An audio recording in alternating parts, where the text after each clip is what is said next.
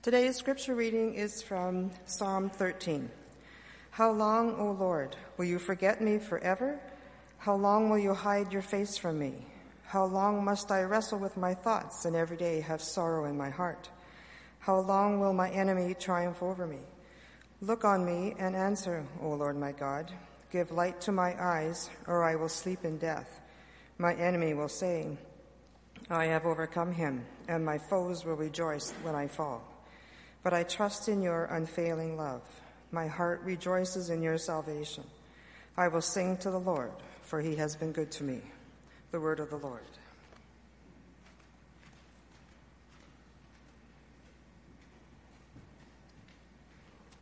Thank you, Joan. Children, grades five and six, you're dismissed at this time. Lynn, thank you for stepping in on short notice and leading our worship this morning. Melanie Lee was to lead worship this morning, but uh, they had a death in the family, and um, uh, we needed to make that change so that she could be unencumbered this weekend. Have you ever been impatient, or do you ever get impatient? Have you noticed how easily we get irritated when we have to wait? Anybody admit that?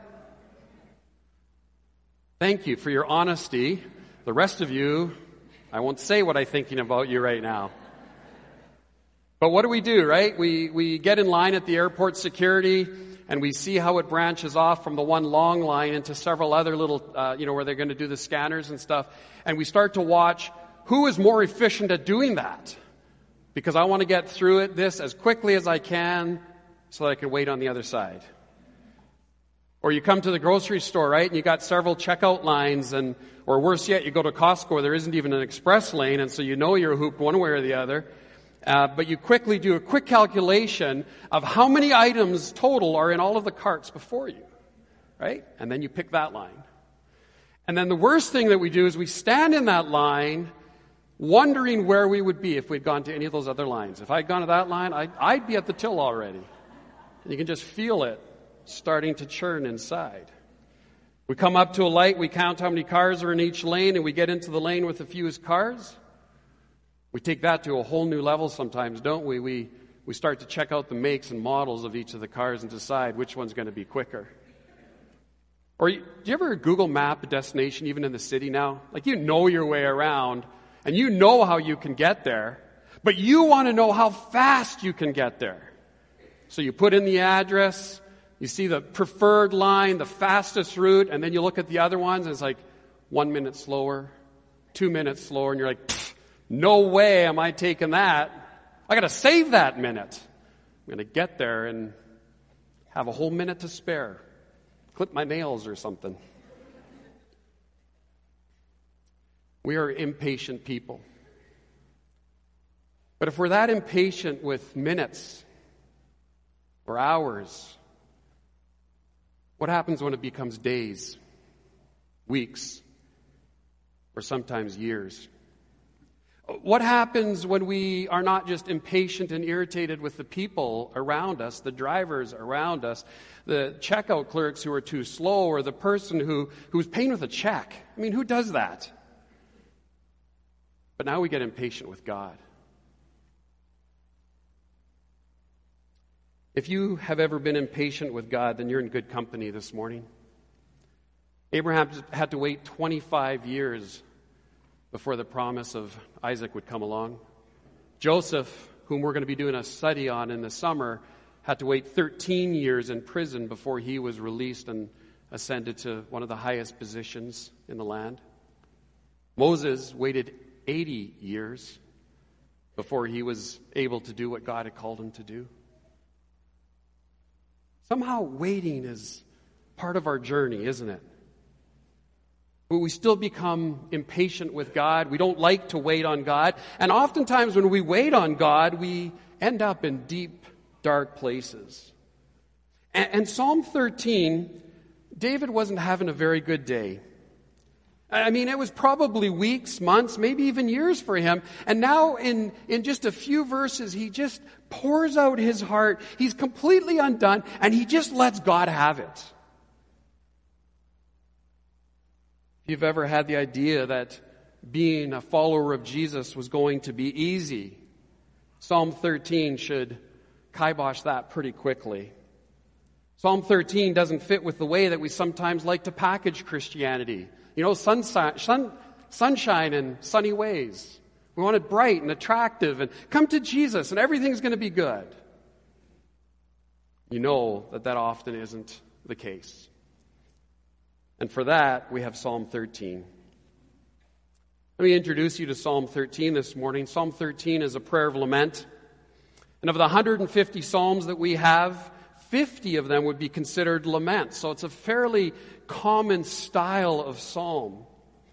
It is a brief psalm. It's only six verses. It's in some ways very simple. There's three pairs of verses. It's wonderfully poetic uh, in that way. It's a beautiful psalm, really. And, and it's a psalm that then moves quickly from the depths up to the mountaintop. And we're going to discover that prayer, in fact, is the path from the deep distress that we might be experiencing to the heights of delight that God wants for us. And that somehow trust in God is the energy that sustains us to make that journey from the depths of the valley to the heights of the mountains. And in this psalm, David comes with all of his sorrow and all of his anxiety and brings all of his pain to God. And so for David, something is terribly wrong. We would say maybe that he's just, he's completely disoriented at the start of this. Something is amiss. Now, what you know about David is that David is a giant. He's, he's, described in the Bible as a man after God's own heart. And here in Psalm 13, he writes about a time when he felt that God had left him, abandoned him. And David doesn't hide how he's feeling at all. He tells it like it is. And so, as we continue to explore this morning questions in the Psalms, we ask with David, How long, Lord? And we will discover how we can move then from despair to trust. And so, just a simple outline. If you're taking some notes, you want, might want to just jot these words down and we'll come to them again. But it's just the condition, the cry, and the choice. Condition, cry, choice. First, the condition is verses 1 and 2. And so, in the opening two verses, David asks, How long, Lord? Four times. How long? How long? How long? How long? Kind of reminds us, right, of the road trips with our kids, and they shout from the back seat, How much longer? They're getting tired and impatient. But for David, this was much more than just being tired and cranky from the back seat. He is in a bad place spiritually, emotionally, physically. He's feeling deep distress. He can no longer endure the continuing pain and pressure, and he appears, and it appears that there's no hope that things are going to get any better anytime soon. This, in Psalm 13, is David being very human and very real. Did you catch that when Joan read for us? How long, Lord? Will you forget me? Will you forget me forever? How long will you hide your face from me? How long must I wrestle with my thoughts and day after day have sorrow in my heart? How long will my enemy triumph over me? Four rhetorical questions. David isn't actually expecting an answer. They're really just statements of disorientation, and they're intended to fix all of the blame for all of his trouble on God. So David is isn't actually wanting answers to his questions. He just wants to accuse God for the trouble and the pain that he's experiencing. And we can learn something about David's condition by analyzing these four questions. The first two, in fact, have to do with his relationship with God, right? He's feeling uh, forgotten and completely abandoned. And so this was deeply personal for David. Because David's desire was to see God's face. And throughout the Psalms, you see this phrase over and over that I might seek God's face, that I might see your face. This was his deepest spiritual desire. It was the desire of his heart. Listen to a couple of these. Psalm 11, 7. For the Lord is righteous and he loves justice. The upright will see his face. David wanted to be one of those upright that would see his face. Psalm 17 verse 15. As for me, I will be vindicated and will see your face. When I awake, I will be satisfied with seeing your likeness. And Psalm 27 verse 4, one thing I ask from the Lord, this only do I seek, that I may dwell in the house of the Lord all the days of my life, to gaze on the beauty of the Lord and to seek him in his temple. That's the one desire of his heart. And then later on in Psalm 27, iron, interestingly, or ironic, I don't know, I don't know what the word was actually, but next week we're going to be looking at Psalm 27 is what I was trying to say, but Psalm 27 verse 8, my heart says of you, seek his face, your face, Lord, I will seek. So to see God's face and, and was, was David's deep and expressed desire to see or to have God now hide his face from him was deeply personal and painful. And to suddenly feel like God is distant and uh, it was just distressing to David. There was no other word for it. He was in utter despair. Uh, to, to, to not see God's face, it was as if God was then withholding any kind of practical help that he might offer to him. And when we think about the marks of a genuine relationship with God through Jesus, a relationship that's marked by joy and with peace and with hope and with freedom, it follows then that if God has somehow abandoned us, then maybe those things are gone too. And so it's no wonder that David felt deep despair. But it wasn't enough that he wrestled and complained about his relationship with God. He also was struggling with his relationship with himself. He was personally restless and, and experiencing deep turmoil because he uses this phrase. He says, How long must I wrestle with my thoughts and day after day have sorrow in my heart? And so David was experiencing a turmoil of thought. So it wasn't just this sort of a, a, a dull ache of, of dejection. He's wondering now, how long am I going to have to bear this pain? There, there's a, a, psychological aspect to this condition. It's one thing, right, to think things over, but it's a whole other thing to, to totally keep ruminating on the thing that's bothering us right? We experience a, an event that's traumatic in our life and it raises a bitterness in our life, and all we can think about is the bitterness of that moment or that situation. And you put that video on a, on a loop, replaying it over and over again in your mind, and you're, you're just starting to churn inside. If that's true of you, you can identify with David and say, Yeah, I wrestle with my thoughts. I don't know what to do with them anymore. Job knew a little something of this condition as well. In Job chapter 13, verses 25 through 27, we read this. Job saying this, he says, Have I not wept for those in trouble? Has not my soul grieved for the poor? Yet when I hoped for good, evil came. When I looked for light, then came darkness. The churning, he says, the churning inside me never stops. Days of suffering confront me. You see, when we're in a prolonged struggle, a difficult situation, experiencing pain, and feeling like God has forgotten and forsaken us, all we can do is think about that over and over. And the pain and the sorrow just seems to intensify. And we start to think that this is never, ever going to end.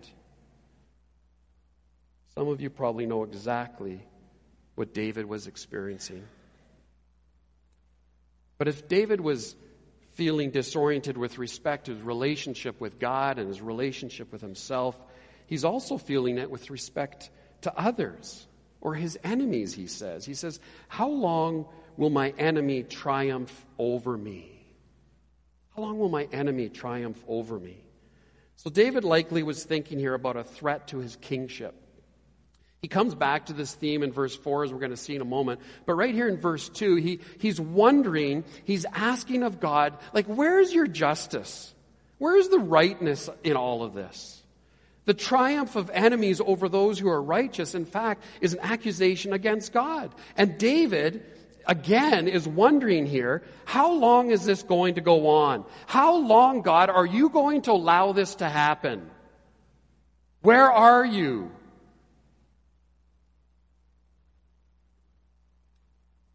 Friends, can I tell you something this morning? I don't know about you, but I know that I can so identify with what David is experiencing here. I have certainly in the past, and truthfully, I am in the present as well. And sometimes I just cry out, God, where are you in all of this? How long is this going to continue? I can't take it anymore.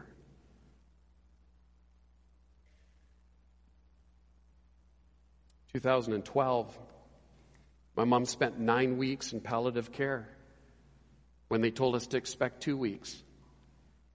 Day after day, we wondered, is this the day? Is this the day? And, and while we would hope for a miracle, barring a miracle, we knew that she would ultimately pass away. Her body was riddled with cancer. It was a long nine weeks. In 1998, Tina spent a week in intensive care, three more weeks in a specialized observation unit, three more weeks in a rehab hospital, relearning to walk and put on her socks. And I remember sitting in that waiting room many a night, just crying, God, how long is this going to continue? All the documentation that I had read on Guillain Barre syndrome said there was really no definite time period. It could be a year remember going, a year of this?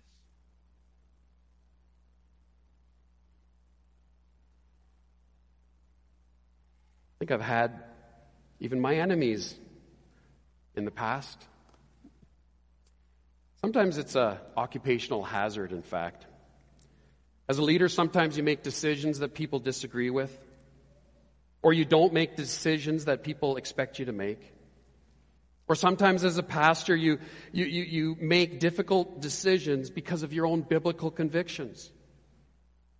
For example, as much as I would want to share in the joy of your marriage, if you're professing faith in Jesus and your future spouse isn't a follower of Jesus, I can't officiate at your, at your wedding.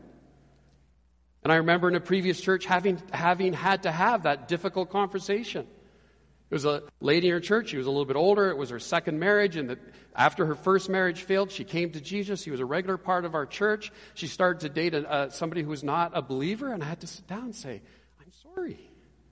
Talks about, the scriptures talk about being unequally yoked. And if you're going to yoke together in marriage, there, you want to be both pulling in the same direction. You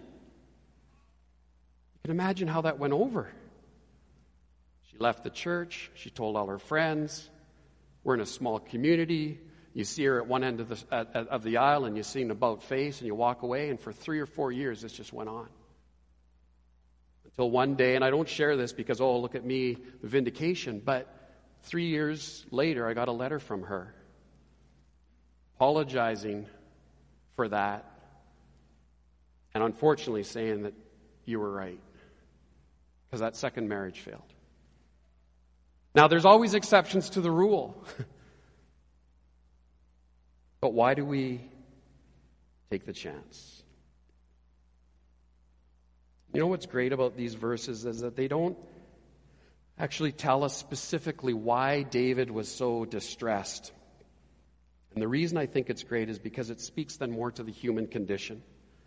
Right? Because, because if it was so specific, we'd all go, well, that's never been my situation. I can't relate to that. But because it's so general, we're like, well, we can all relate to that.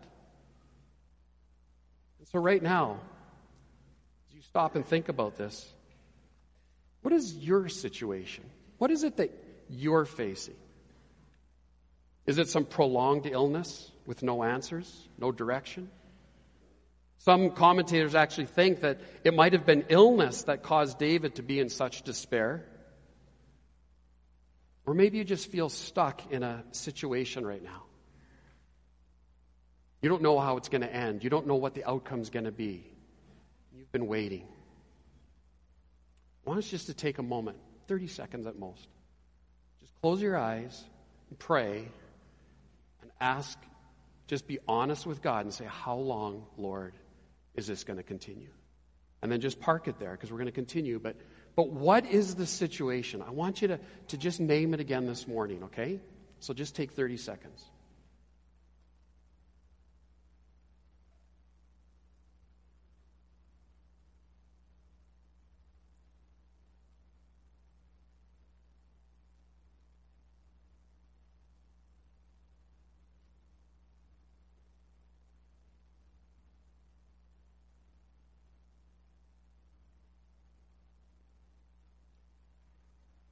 David's condition is just this utter despair.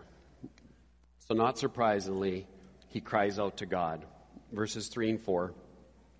It's not that he wasn't already, in a sense, crying out to God, right? How long, God? But the focus now of his cry has changed. First, he was accusing God of not doing anything about the pain and the distress that he was feeling. And now he cries out to God and asks him to turn towards him and to help him. And so he says this, he says, Look on me and answer, Lord my God. Give light to my eyes, or I will sleep in death. And my enemy will say, I have overcome him, and my foes will rejoice when I fall. And we see a, a, glimpse into the personal and intimate relationship David did have with God. He cries out to God here. He says, Lord, my God. My God. He's a personal God. He has just vented. He's hit God with this flurry of complaints. And now he acknowledges and reaffirms his relationship. My God. And I love the honesty and the practicality of this prayer because he feels like God is hiding his face from him. So he prays, God, look on me. Look over here. I feel like you've turned your back on me, so please look at me now. And don't just look at me. I need an answer. You need to notice that this prayer, in fact, is a turning point in this whole psalm. Because in verses 1 and 2, David was complaining about his condition, that God wasn't, uh, wasn't even fair. It was totally unfair, you would think. But God can handle our complaints and our questions. We can be honest with them. But now David kind of softens and he offers this honest, heartfelt prayer Look on me, answer me, give light to my eyes. Is an indirect cry for God's intervention in his situation. And what God answers and gives the help David needs, needs, his eyes, he says, will shine once again. Do you see how beautifully descriptive this is? Right? Because when someone is feeling such utter despair as David was, you can see it like in their eyes, right? In their face. Their, their whole manner is just like, this is a heavy weight that I've been carrying for a long time. We see them, we go, what's wrong? Now, some hide it better than others, right? But you can almost see it in their eyes because you, you, you notice that there's like a lack of joy in their eyes. But when all is right in your inner world, there is light in our eyes. It shines. And when our experience is that God is distant and we cry to God and we say, look, answer, give light, we are asking, we are in fact seeking God's face. We express our desire for God to come near to us. David makes it clear that this dreadful situation that he's experiencing is beyond his own ability to cope with it. He sees no way out unless God acts. And he basically says, listen, if God doesn't act, there's a lot at stake here. He says, because if you don't, I will die. That's why a lot of commentators think that he's, he's, he's actually being uh, truthful and, and that it's a literal statement. He's, he's thinking about if he doesn't help with his, with his health, this illness that he's dealing with, that he might die from that. He says, you know, God, also at stake is the fact that if you don't act, my enemy is going to say that I've overcome him. They've triumphed. In fact, my enemies are going to rejoice when I fall. So David is essentially turning this back on God. And these problems that David was experiencing, he says, they're now God's problems. And now God is being told what God needs to know. Isn't that the mystery of prayer? Many people come to pray and they know that God knows everything, and so they say, well, why should we even pray? But we pray not, not, not for God's sake, but for ours. Of course, we aren't telling God something that He doesn't already know. He's not surprised, He's not caught off guard. We say, God, you know, I, I really need help here with. And God's like, like, really? Seriously? I thought you had this all on your own. Something remarkable happens when we simply acknowledge, God, I can't, but you can. God says, I know. Such a privilege, isn't it? To cry out to the God of heaven, the God of the universe, in our times of despair, when we're facing challenges, when we think, think things just aren't going our way. I mean, the writer of Hebrews puts it this way. He says in, in chapter 4 and verse 14, 14, he says, Therefore, since we have a great high priest who has ascended into heaven, Jesus, the Son of God, let us hold firmly to the faith, faith we profess. For we do not have a high priest who is unable to empathize with our weaknesses, but we have one who has been tempted in every way, just as we are, yet he did not sin. Let us then approach God's throne of grace with confidence so that we may receive mercy and find grace to help us in our time of need. Isn't that an incredible promise? It just says, hey, with confidence, come to God, come to his throne of grace. And there you'll find the mercy and you'll find the grace to help you in your time of need. Or as the hymn writer put it, and we're probably familiar with this hymn, what a friend we have in Jesus. All our sins and griefs to bear. What a privilege to carry everything to God in prayer. Oh, what peace we often forfeit. Oh, what needless pain we bear. All because we do not carry everything to God in prayer. Have you ever wondered why we don't get answers to our prayers sometimes? Number one, because we don't pray. it's obvious.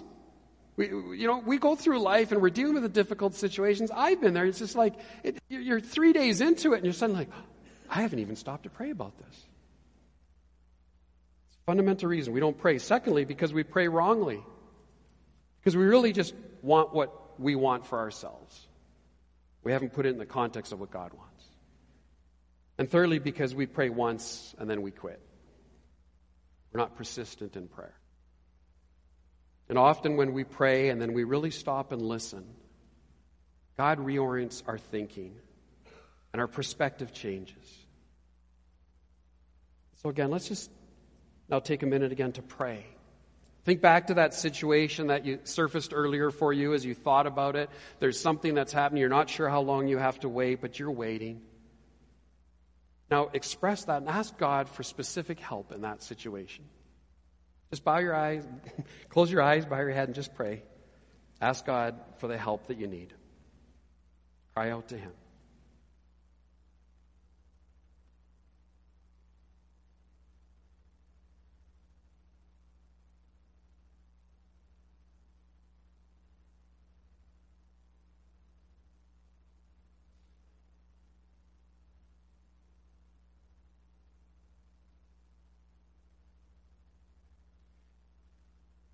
So we've looked at David's condition, we've looked at his cry, and lastly, we look at the choice that he makes. Verses 5 and 6.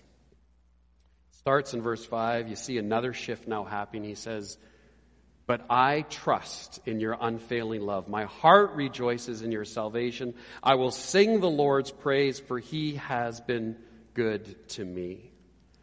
And that but is actually helpful, right? Because it indicates a reversal, it's a turning point. And the I, in fact, is emphatic. It's like, but I will make an intentional choice right now.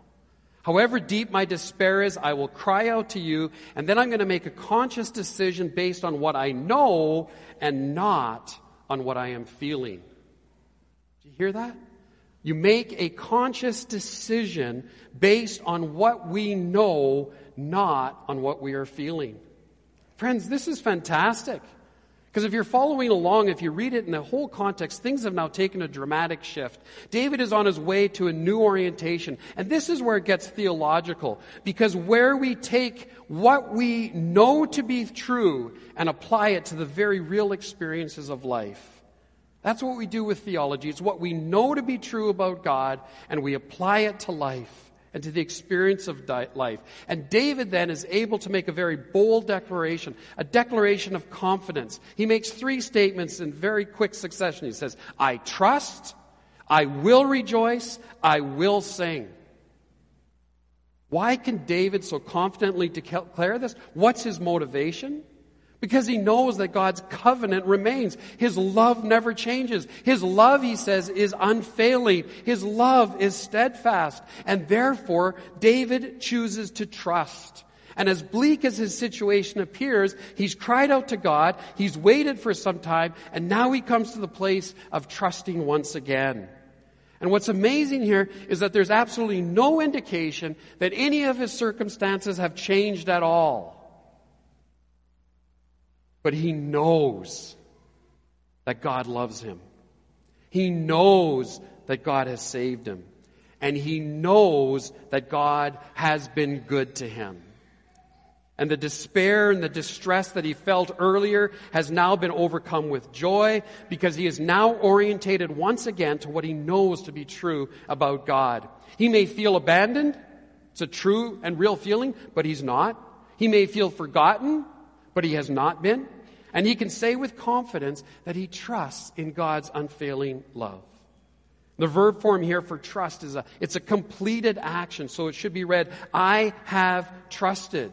And so now David is trusting again because he has trusted God in the past. And trust was an old habit for David. That's why I want to say to you this morning that habits are in fact good in our Christian life. And we should in fact cultivate holy habits so that we can say, this is what I'm going to do. Like David, I'm going to be a truster because there are going to be times in my life when I don't feel like trusting. So I'm just going to start to prepare for that now. And walking with Jesus is helped when we develop good spiritual habits. Now, like sometimes people look at habits and, and, and they see them as useless and they worry that something just becomes a routine and it loses its meaning. And I'll say, well, you know, I don't want to come to worship just out of habit. Why not? It's a good habit, right? Got lots of good habits in your, in your, in your life. Do you brush your teeth regularly out of habit? Hopefully. If not, there's some dentists I'll introduce you to. Floss. Swipe your armpits with five strokes of deodorant. To do well in school, you have to develop good study habits. Sometimes you kiss your spouse out of habit, don't you? It's probably not always a mad, passionate kiss. We just do it. We do it because it's a good thing. So it is with good, holy, spiritual habits. Where you can declare today, you say, you know what? I will spend 15 to 20 minutes, more if I can, every day, every day in silence and solitude with God and with my Bible. That is a habit that I want to develop in my life. Or I'm going to have a day of Sabbath rest every week because that is a good habit that God instituted for my good. I'm going to make prayer a good spiritual habit. I will come to worship. And like David, I will rejoice. I will sing. I will sing no matter what's going on inside. And you say, well, but I didn't really like that song. I didn't feel like singing. So what? Who cares? Nobody. Sing of the Lord's praise. Why? Because He has been good to you. That's why we do what we do. Because He's been good. And we get to declare His goodness. So, in about 15 minutes, we're going to walk out of here and we're going to walk back into the reality of life and some of the same circumstances. They haven't changed because you've been here for the last hour. Like David, nothing will necessarily change immediately, nothing's going to change externally, but the change happens inside, and everything starts to change. So that's the condition, that's the cry, and that's the choice that David made. And it's one that we can pray like this. We say, God, I can't see you right now. Inside, I'm just churning away. There's emotional and mental turmoil. My enemies are about to dance on my grave. So I cry out to you. I seek your face, O God. Turn to me. Turn my darkness into light. Right now, I am making a choice. I have trusted before and I will trust now. I will rejoice. My lips will move as I sing your praises because you've been so good to me. Friends, make that your prayer this morning. Make that your prayer this morning. You know, as I thought about this and just kind of leading into a time of communion, it was remarkable to me how I just saw the parallels that Jesus understood this too. Well, that's why on the cross he would cry out, My God, my God, why have you forsaken me? Think about that. In that moment, Jesus knew what it felt like to be abandoned by his Father. And he quotes Psalm 22, another psalm of David. And Jesus endured the shame and the cruelty of his enemies. He could have done an end run. He could have called legions of angels to rescue him, but he was more concerned about rescuing you and me. And so he set his mind on coming through the horrible circumstances of his death in order to realize the victory of the resurrection. And I, for one, am so thankful that he did. He may have complained about the situation he was in, and he cried out to God, but he still made a deliberate choice to die for us. And so we gather around the table this morning with that thought in our minds about what God has done for us through Jesus and how truly good he has been. And because he's been so good, we can say, Yet I will praise